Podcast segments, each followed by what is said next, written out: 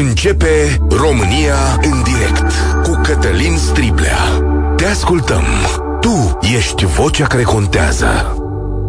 Bun găsit! Bine ați venit la cea mai importantă dezbatere din România. Clotilde Armand a fost în această dimineață la sediul Agenției Naționale de Integritate ca să vadă de ce au fost încălcate drepturile, așa spune ea.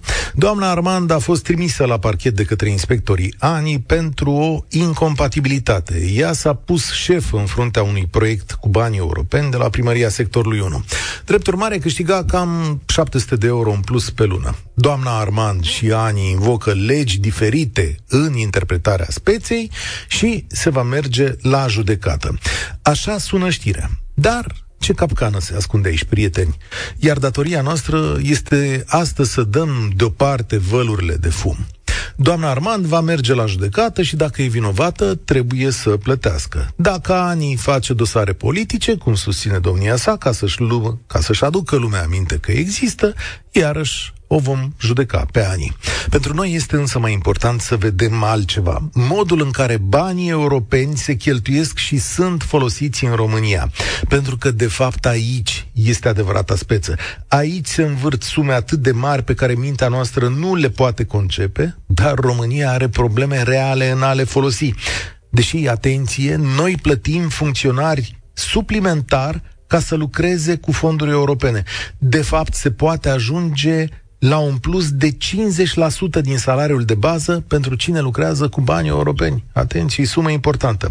Și cu toate acestea, România a ratat cel puțin o plată din programul PNRR care ne propune, ne dă 30 de miliarde de euro, a reușit să aducă în țară aproape 4 miliarde de euro, iar astă vară nu începuseră însă plățile acolo.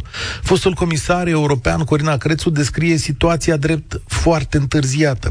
În fapt, stăm pe o bogăție și nu putem să ne folosim de ea pur și simplu suntem incapabili să aducem bani în țară. Iar PNRR este un proiect special născut din pandemie, după cum știți, diferit față de fondurile europene obișnuite. Și aici România este codașa Europei. În exercițiul financiar 2014-2020 am reușit să luăm mai puțin de 70% din bani. Dar atenție, doar după ce termenul a fost prelungit cu 3 ani, pentru că în 2020 luaserăm doar jumătate din 3. Acum, în exercițiul ăsta nou 2020, stăm la fel de prost ca la început. Și de aici încep întrebările, stimați ascultători de Europa FM. De ce stimați factori de decizie și stimați cetățeni, suntem, cum se spune, cei mai proști din curtea școlii când vine vorba de bani. Mi-e destul de clar că mulți funcționari, inclusiv primari, ca doamna Armand, au prins un bonus aici. Mi-e destul de clar că avem o clasă de consultanți europeni ale căror afaceri merg bine, dar beneficiul public este prea mic față de ceea ce am putea face. Și aici vreau să-mi descrieți mecanismele, să-mi explicați unde este întreruperea. De ce nu suntem și noi ca Polonia, care la un moment dat luase toți banii pe care Europa i-a dat? Unde e? Unde e problema la noi? 0372069599 Acesta este numărul de telefon pe care îl folosim în fiecare zi și vă întreb în felul acesta. Cât de greu este să accesezi banii europeni în România? E complicat, e rău. Când depui un proiect, te doare capul tare sau știu eu. Hai, mă, domnul Siblea, merge ușor. Merită bani în plus funcționarii care se ocupă de fonduri europene? De ce e atât de mare birocrația, vă întreb astăzi? Și da, câți din banii aceștia ajung la consultanții de fonduri europene? Poate îmi răspundeți și la chestiunea asta. 0372069599 Pregătiți-vă de o dezbatere în care o să aflați lucruri foarte, foarte interesante de la cei care se ocupă cu chestiunea asta. Încă o dată numărul de telefon 0372069599. Emisiunea noastră este și pe Facebook, de asemenea, de o bună bucată de vreme suntem și pe YouTube. Știți că primim și mesaje scrise. De asta îl invit acum pe Vlad să vorbească primul la Europa FM. Salutare, Vlad, bine ai venit la noi! Bine v-am găsit! Uh, în primul rând, nu scuzați emoțiile. Uh, e prima dată când intru în direct uh, asemenea emisiune, deși am încercat de foarte multe ori să intru. Uh, legat despre subiectul care l-ați amintit, uh, ce pot să spun? Uh, Într-adevăr, e foarte greu să accesezi. Nu suntem proști. Uh, aș vrea să spun că nu suntem proști, așa cum ne cred alții, cum ne cred nemții, de exemplu. Uh, dar uh, problema este că nu se vrea. Uh, problema nu este o, o proastă Uh, adică nu avem perspectivă. Da, putem să facem foarte multe lucruri și România, dacă ne uităm în istoria ei, a reușit să facă foarte multe lucruri.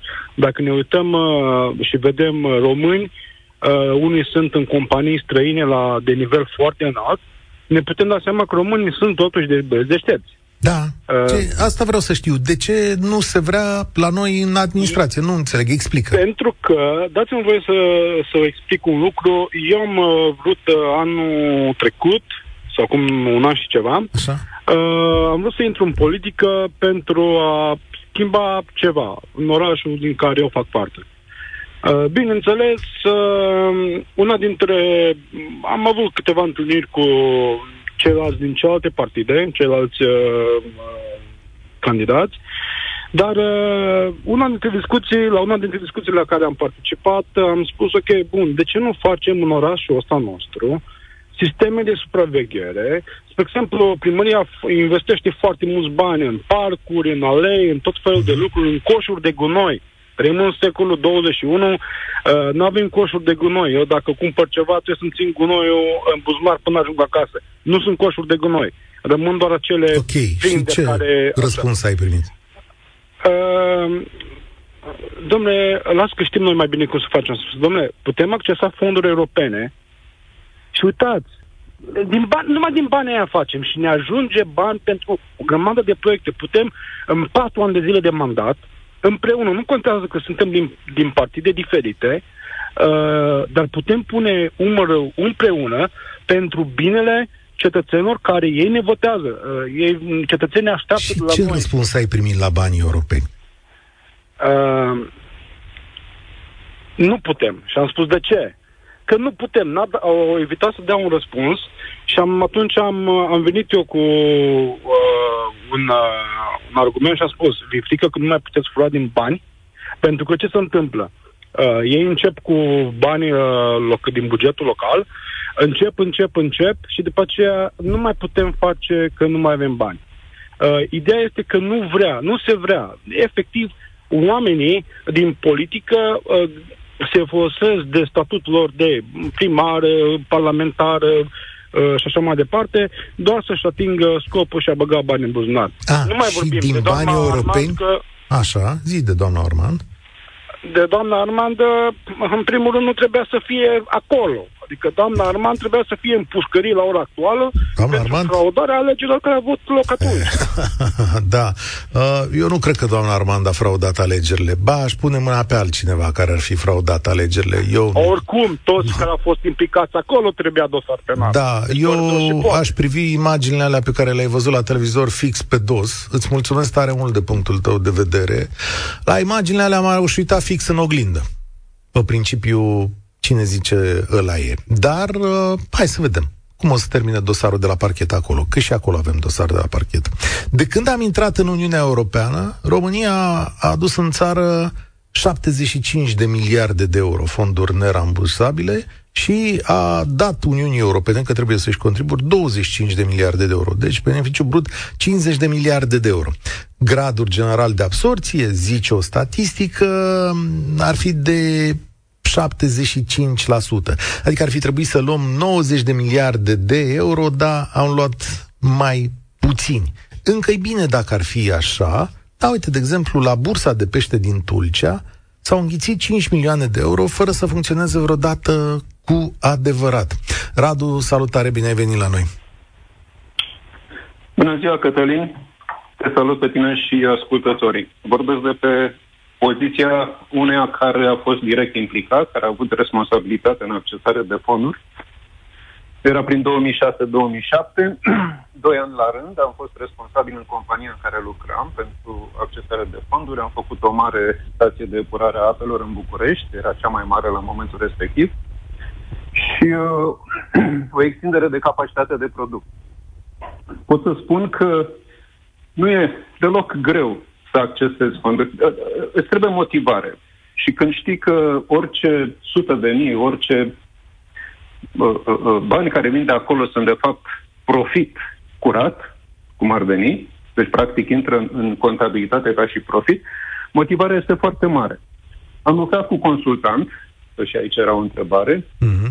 am negociat cu consultantul uh, uh, un comision care este deductibil, este Cât? eligibil. Cât e comisionul ăla? Dacă mă aduc bine aminte, nu știu cât este comisionul prevăzut în lege, nu mai țin minte, dar știu că am negociat sub uh, uh, comisionul pe care îl, pe care îl acceptă uh, Dă-mi un ordin de mărime, așa, ca să fac și eu idee. Dacă nu greșesc, a fost 4,3%. Wow! Dacă 3,4 sau 4,3. A trecut mult timp de atunci. Mă rog, deci la 100 de mii de euro pe care îi aducea, el lua 4 mii de euro, cam așa, nu? La 900 de mii de euro care au intrat într-un an și 1.200 de mii de euro care au intrat anul următor. Ok. 36, Așa. da, da, e o sumă, am înțeles, ca să știe lumea. Este, și, este uh, deductibil, uh, era, nu știu, vremea uh, să mai fi schimbat de atunci, că a trecut mult. Și zici că nu e greu, că nu, te nu te-a înspăimântat nici birocrația, nici consultanța, nici nimic. Nu, nu, nu, da. adică, uh, da, este birocrație, aici trebuie să recunosc. Deci am alocat în perioada aceea o jumătate de om muncă în 9 luni din uh, anul respectiv, care să se ocupe, cineva de la mine din echipă care să se ocupe de birocrație, pentru că așa se cerea. Am făcut o metru cub de, de copii după documente ștampilate, conform cu originalul, certificate și așa mai departe, pe care ni le-au spus uh, consultantul. Uh-huh. Ne-a dat și Practic, uh, funcționarii își merită banii aia în plus pe care îi plătește statul român? Sau mă rog? Eu personal de data asta, adică în, în, privat, de data asta pot să spun că toate interacțiunile mele cu, cu uh, bugetarii, cu uh, birocrații de la stat au fost, uh, ar fi fost de râs dacă nu ar fi fost de plâns. Adică? Uh, n-am avut măcar o singură interacțiune bună, nici cu fiscul, uh, și aici e vorba de, am avut chiriași, ok, am terminat contractul, am declarat contractul, am încheiat contractul și după aceea Uh, doi ani la rând, trei ani, de fapt, că al trei, a treia oară, mi-au tot pus impozit pe chirie. Asta am înțeles, da? Asta e altă speță. Întreb cei cu care ai lucrat da, strict... Dar ce vreau să spun că are legătură. Deci, dat fiind experiența mea cu, uh, cu birocrații din, uh, din, de la stat, aș spune așa, merită. Și uh, eu și echipa mea am fost recompensați pentru proiectele pe care le-am adus, despre care vorbeam mai devreme, Uh, omul care s-a ocupat de la mine în echipă la sfârșitul anului, după ce totul a fost în regulă, s-a decontat și așa mai departe, a primit un bonus echivalent a trei salarii. Uh, anul următor, tot așa. Deci, la sfârșit am fost recompensat. Aș spune că birocrații de la stat n-ar trebui să aibă un salariu mai mare decât îl au acum.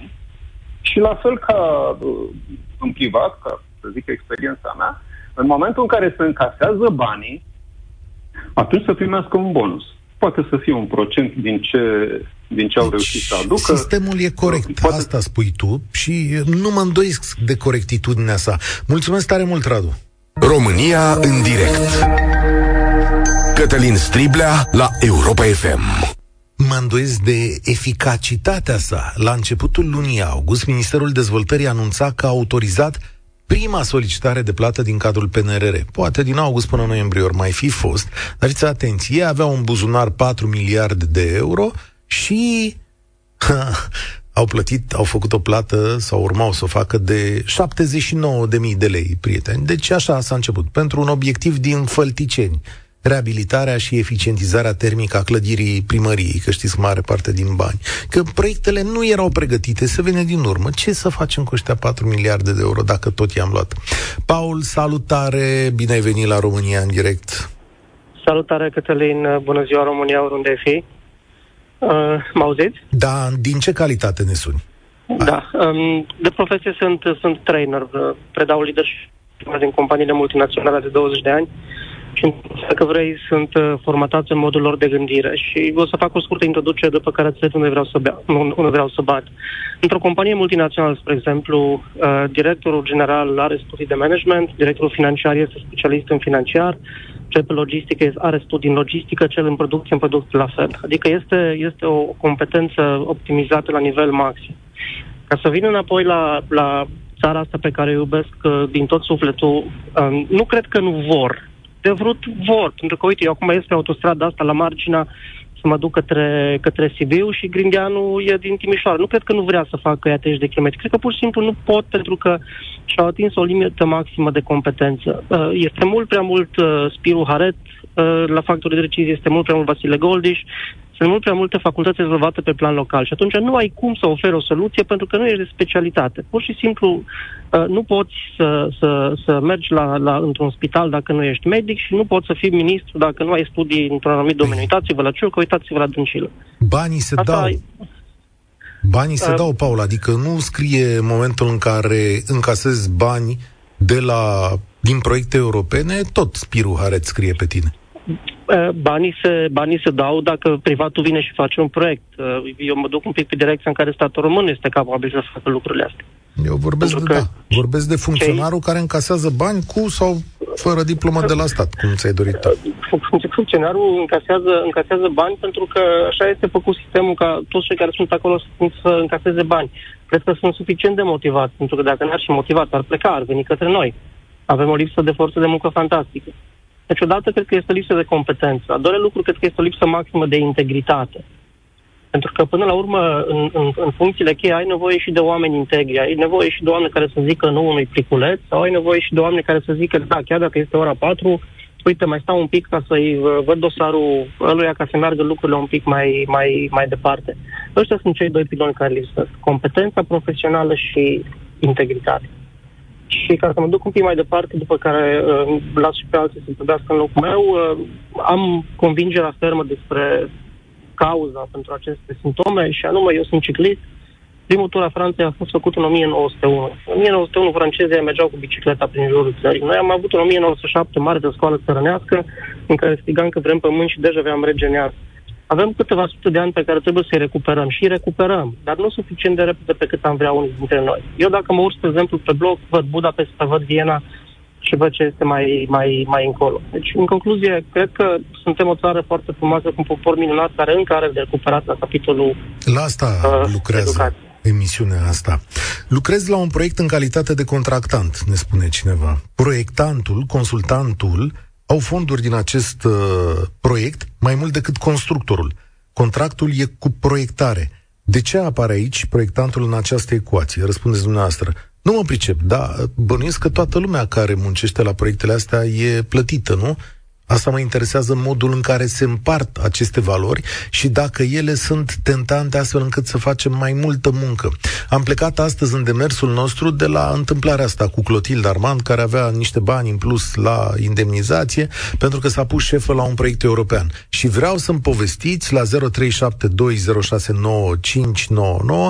cum să iau banii ăștia europeni în România. E greu, e ușor, e birocrație, merită cei care lucrează în domeniul ăsta să fie plătiți suplimentar? Cred că l-avem pe Radu. Salutare, Radu! Bună ziua! Um, la fel cum a spus un antevorbitor, um, oamenii merită și nu merită neapărat pentru că ar uh, avea merite deosebite, ci pentru că au uh, mai multe atribuții. Dacă intră într-un proiect european, ei, pe lângă activitatea de zi cu zi, au și atribuția de a duce la bun sfârșit acel uh, proiect.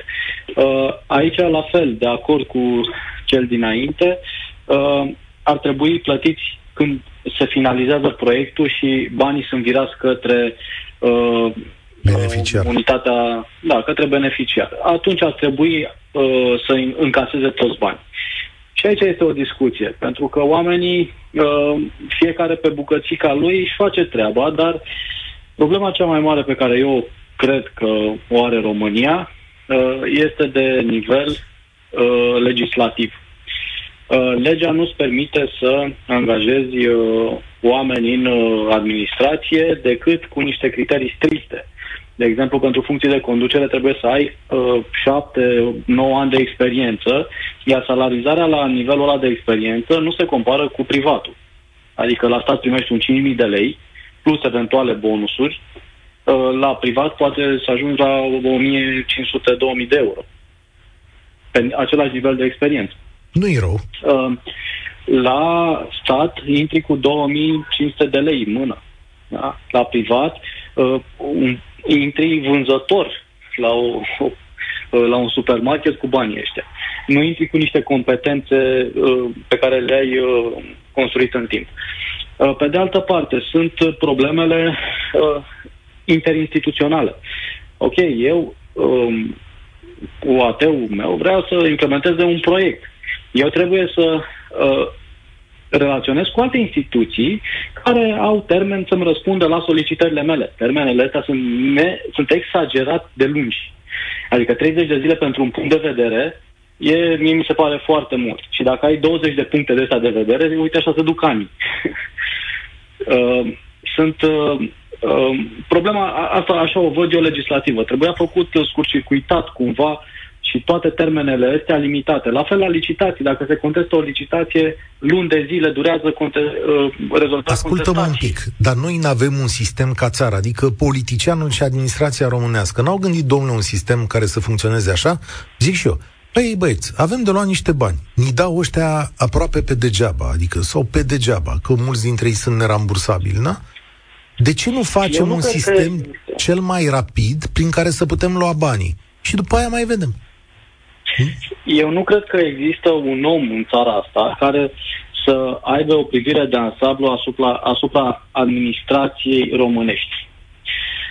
Uh, și aici este o problemă destul de tehnică. Nimeni nu știe exact cu ce se ocupă anumite instituții și cum interferează cu atribuțiile altor instituții. Instituții înființate peste noapte, cu o logică așa, dubioasă. Uh, la fel e și cu fondurile europene. Nimeni nu a avut o privire de ansamblu de la bun început. Ascultă-mă o Noi, secundă. după aderarea la Uniunea Europeană, noi am depus câteva proiecte. Uh, în schimb, celelalte țări, cum ar fi Spania, a depus zeci de mii de proiecte într-un Stai, domnule, unde să face diferența? Adică noi ce avem? Legislativ. Ok, fii atent. Demontează-mi un mit. Demontează-mi un mit sau accentuează-l. Îmi scrie cineva pe Facebook. Cătălin, pe aleșii noștri, respectiv politicieni, nu interesează decât banii din studiile de fezabilitate. Au umflat miliardele pe firmele lor și restul mai vedem. E adevărat sau nu? Uh, nu cunosc spețe în genul ăsta, dar studiile de fezabilitate sunt o condiție legal obligatorie pentru a fundamenta un proiect. Ok. Aici tot o problemă legislativă, o văd. E bine să fie așa? Uh, Întreb, adică e ok. De, uh, studiile de fezabilitate se fac pentru că sunt la început. La începutul proiectului. Nu poți să faci proiectul fără ele. Fără proiectare. Nu poți să faci... Ele sunt la început. Aceste uh, studii și proiecte se fac se livrează beneficiarului. Beneficiarul cu studiile acelea aplică, pentru cere, aplică o cerere de finanțare. Da? Finanțarea asta uh, uh, Uh, se aprobă, da? încep să vină banii, problema e uh, de timp. Da? Timpul ne, e dușmanul nostru și aici sunt uh, acele uh, termene foarte lungi pe care instituțiile le au. Am notat. Și aici cred că ar trebui lucrat. Dacă ne aude cineva dintre... Dom'le, câți funcționari au fost pe la fondurile astea europene? Mesaj din Germania. Nu avem voie prin lege să primim bani peste salariu chiar dacă noi câștigăm un proiect european, valabil pentru toți angajații la stat sau finanțați din bani publici. Am câștigat un proiect de 500 de mii de euro, nu văd un cent din banii ăștia. Dar ce fac? Îi folosesc să angajez pe cineva să facă treaba în proiect și plătesc regia. Am colegi în România, au câștigat proiecte și pe lângă salariul de bază pot primi și bani din proiecte. În afara României acest lucru nu este posibil. Ce zice omul ăsta? Dom'le, noi avem niște echipe de specialiști. Proiect X îi angajăm pe ăștia, proiect Y îi angajăm pe ăștia, de acolo ei și iau comisionul, autoritatea publică, funcționarii publici ar face altceva. Nu știu care sistem e mai bun, dar dacă tu ca funcționar public ai de făcut și treaba ta obișnuită și lucrezi și la un proiect european, cam unde e căderea? Mihai, bine ai venit la noi. Nu mai e Mihai? Ciudat. Uh, Bogdan, Bogdan, bună ziua, domnul Cătălin. Uh, bună ziua dumneavoastră și invitațiilor noastre. Ce vreau să spun? Uh, referitor la prima întrebare, spuneți de ce noi nu putem și alții pot lua fonduri europene.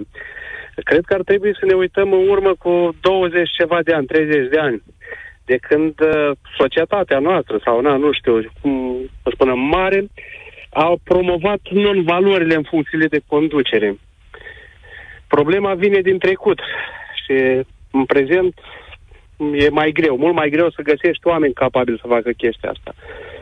Uh, marea majoritate a oamenilor, părerea mea deștepți, au plecat, într-adevăr, ori în afară, ori multinaționale. Noi am rămas, nu știu, văzând de sus în jos, din Parlament, cu foștii șoferi, cu, nu știu, cu oameni cu pregătire slabă, pe care, na, i-am votat. Bun. Și ce soluție? Dai tu mai soluții, departe. soluții. Soluțiile sunt greu în momentul ăsta de dat, părerea mea personală. Că nu văd soluții. Cred că din ce în ce o să ne scufundăm. Nu cred că o să mai ieșim. În instituțiile statului sunt promovate non-valorile, neamurile și așa mai departe. Uitați-vă la toate concursurile, sau mare, majoritatea concursurilor la stat, care e surpriză. Dar la a doua zi, a treia zi, vezi că, eu știu, e neam cu tare sau verișor sau cu mătru și așa mai departe. Și aici mă refer nu numai la, la toate instituțiile statului în general, pe când în privat nu prea e așa. N-am lucrat niciodată la stat, dar văd. Și știu mulți prieteni care au încercat să intre la stat și nu au intrat decât pe șpăgi, ca să spun așa. N-au intrat pe, marea majoritate n-au intrat pe bune. Da, e o afirmație probabil gravă pe care o fac. Uh, ce să spun? Pe în viitor, sau nu, referitor la întrebarea noastră de dacă angajații care lucrează cu fonduri europene ar trebui să primească uh, da, bani suplimentari. Părerea mea, nu. Nu. Uh, dacă vreți să argumentez de ce. Ei au un salariu, da, într-adevăr primesc chestii suplimentare de făcut, dar uh, uh, nu trebuie motivat suplimentar să lucreze doar pentru fonduri europene sau să fie uh, remunerat suplimentar.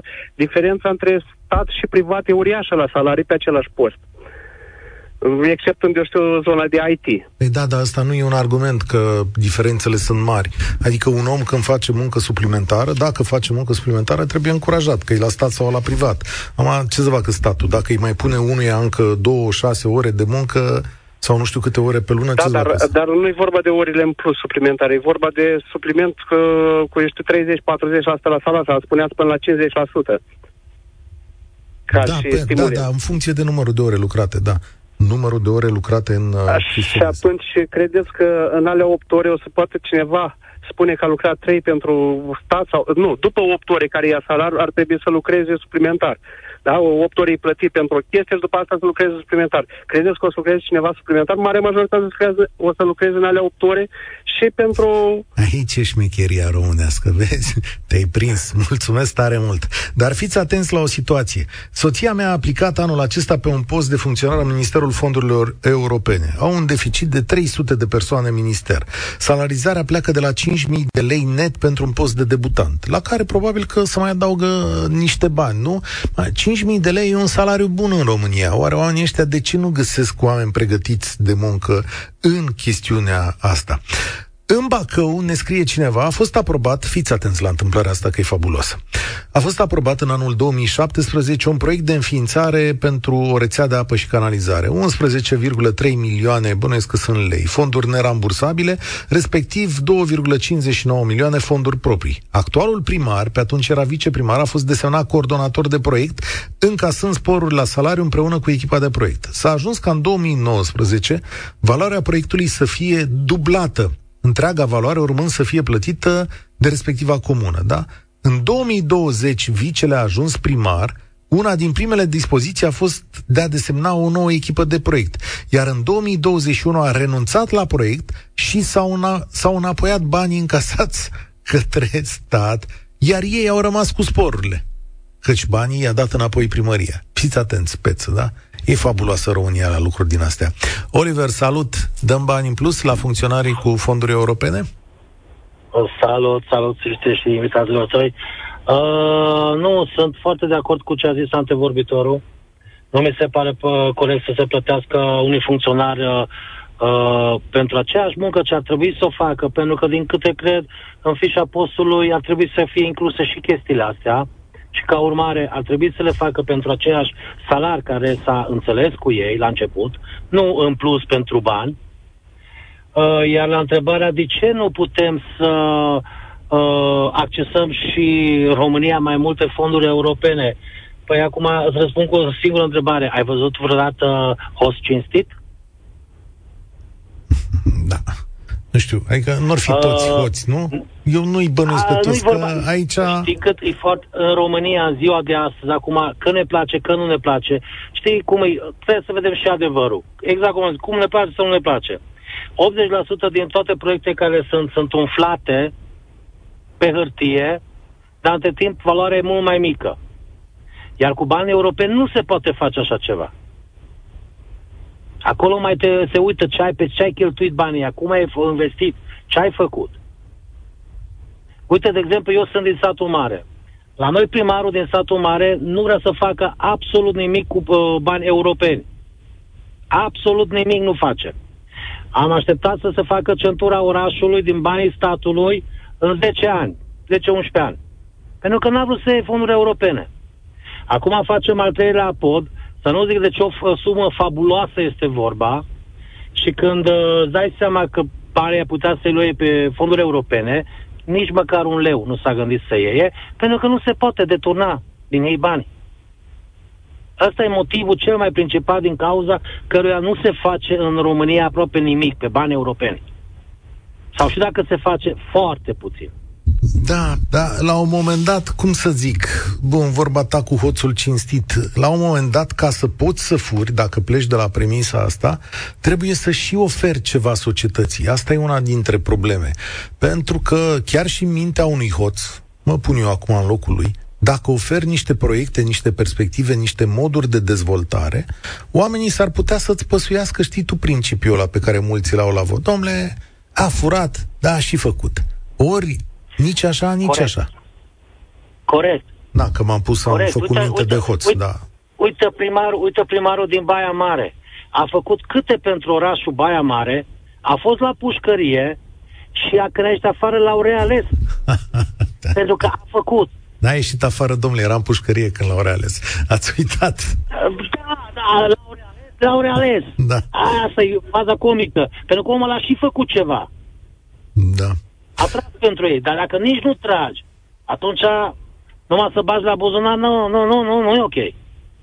Lucrez în privat, primesc un mesaj. Am avut tangențial treabă cu proiectele europene. Nu se dorește lucrul, la, lucrul cu aceste fonduri, deoarece se fac inspecții după implementarea proiectelor. Deci se poate fura mult mai greu.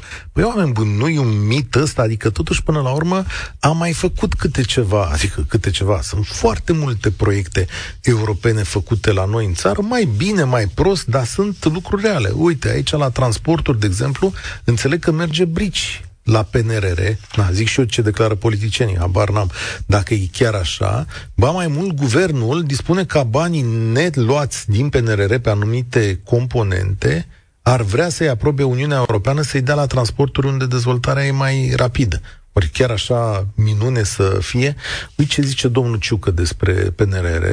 Până în acest moment, România a reușit să primească aprobarea și finanțarea pentru prima cerere de plată, alături de sume de prefinanțare, în România avem deja 6,35 de miliarde de euro și suntem în pregătire a următoarei cereri. Este un angajament al Guvernului României să luăm toate măsurile astfel încât până la finele lui 2026 să realizăm acest plan. Deci urmează să vină. Uite, ieri la Ministerul Dezvoltării a anunțat, uh, Ministerul Dezvoltării a anunțat semnarea 12 contracte. Consolidare seismică, renovare energetică, sunt în Buzău, Caraș Severin în Hunedoara 75 de proiecte în valoare de 171,5 milioane de lei au fost depuse de administrațiile locale. Lucian, salut, ce zici? Bună ziua și salut uh, ție și invitaților tăi. Uh, ce, ce spun, majoritatea orbitorilor au atins majoritatea punctelor. Uh, din punctul meu de vedere, uh, ca să vrei să faci, trebuie să te gândești cum să le faci. Pentru că uh, eu, din punct de vedere al unui antreprenor, ca și uh, obiect de activitate, sistemele de securitate, m-am lovit de accesarea de fonduri. Uh, proiectul meu nu a fost aprobat. Uh, problema la momentul depunerii a fost că eram uh, al 75-lea din cei 150 câte uh, numere erau, ca să spun așa, poziții câștigătoare iar după încheierea depunerilor ajunsese pe poziția 575. Dar cum iar s-a proiectul întâmplat meu a asta? fost... Păi, uh, n-a fost primul venit, primul servit, a fost uh, voi depuneți și noi le... Evaluăm. Uh, a, exact, le evaluăm și pe baza punctajului uh, am ajuns pe poziția 370. De asta, Așa a fost să fie. asta îl interpretezi ca pe, un lucru, ca pe un lucru rău? Uh, într-un fel, da, pentru că, de regulă, de ce te mai agit ca să fii prin- primii care să depui un proiect? Adică, uh, puteam să depui și peste trei zile, că rezultatul era același. Adică interesul fiecăruia în momentul în care face ceva e exact ca și un, concur- ca un concurent care este pe o pistă, nu cu șapte, zece, primul care trece linia de sosire, al doilea, al treilea iau premii, restul Cât- doar au participat. Cât de Mai- greu, cât de greu a fost să depui un proiect? Chiar sunt curios. Uh, Eu am, am apelat la o firmă de consultanță Mhm. uh, cu care am încheiat un contract. Mi-au cerut un avans pentru că fiecare firmă are cheltuielile lor și e de înțeles, toată lumea trebuie să trăiască lunar în țara asta, nu odată, cum spunea cel din Germania că nu ia niciodată bani sau uh, altcineva că ia la sfârșit uh, de proiect. Așa, uh, și în baza contractului, dacă nu a fost proiectul eligibil, adică nu am câștigat, banii mi s-au returnat. Adică, din punctul acesta Ok. de vedere, pot să spun că au fost uh, fair play. Uh, într-adevăr, sunt foarte multe firme care uh, oferă consultanță, pentru că mail-ul de la a saltat dacă nu zilnic, cel puțin de 6-7 ori pe săptămână primesc uh, uh, sunteți eligibili pentru accesare fonduri nerambursabile, rambursabile uh, și tot așa. Dar uh, uh, este destul de greu să le mai accesezi pentru că nu poți să mai faci un plan de afaceri în România de astăzi. Uh, nu mai știi cum să le calculezi, cum să Și le fii potrivești. atent. Dacă ai apelat la o firmă de consultanță, mai ai treabă cu statul sau, stat, sau firma e cea care îți rezolvă totul? Uh, nu, firma este cea care uh, te conciliază și rezolvă problemele, în afară faptului actul care trebuie să le semnezi tu. Uh, planul de afaceri trebuie să-l schițezi și să-l pui în aplicare și iar ei, bineînțeles, să-l îmbracă în forma care trebuie, adică fac uh, toate celelalte ce ar fi nevoie. Dar, uh, uh, ca și predictibilitate, toată lumea spune că acum trebuie să ții în calcul ce se va întâmpla cam peste trei ani. Iar uh, uh, noi n-am putut să, sau cel puțin eu, ca să nu vorbesc în numele altora, eu n-am putut să prevăd uh, ce se întâmplă anul ăsta, pentru că, ați văzut, am terminat cu pandemia, a apărut războiul. Da. Adică, na, sunt unii care au totuși informații în timp real, pentru că asta este, sunt unii ne conduc, alții sunt conduși, așa, și dar noi, ca și talpa țării, ca să mă exprim într-un mod popular, aflăm ultimii de la televizor.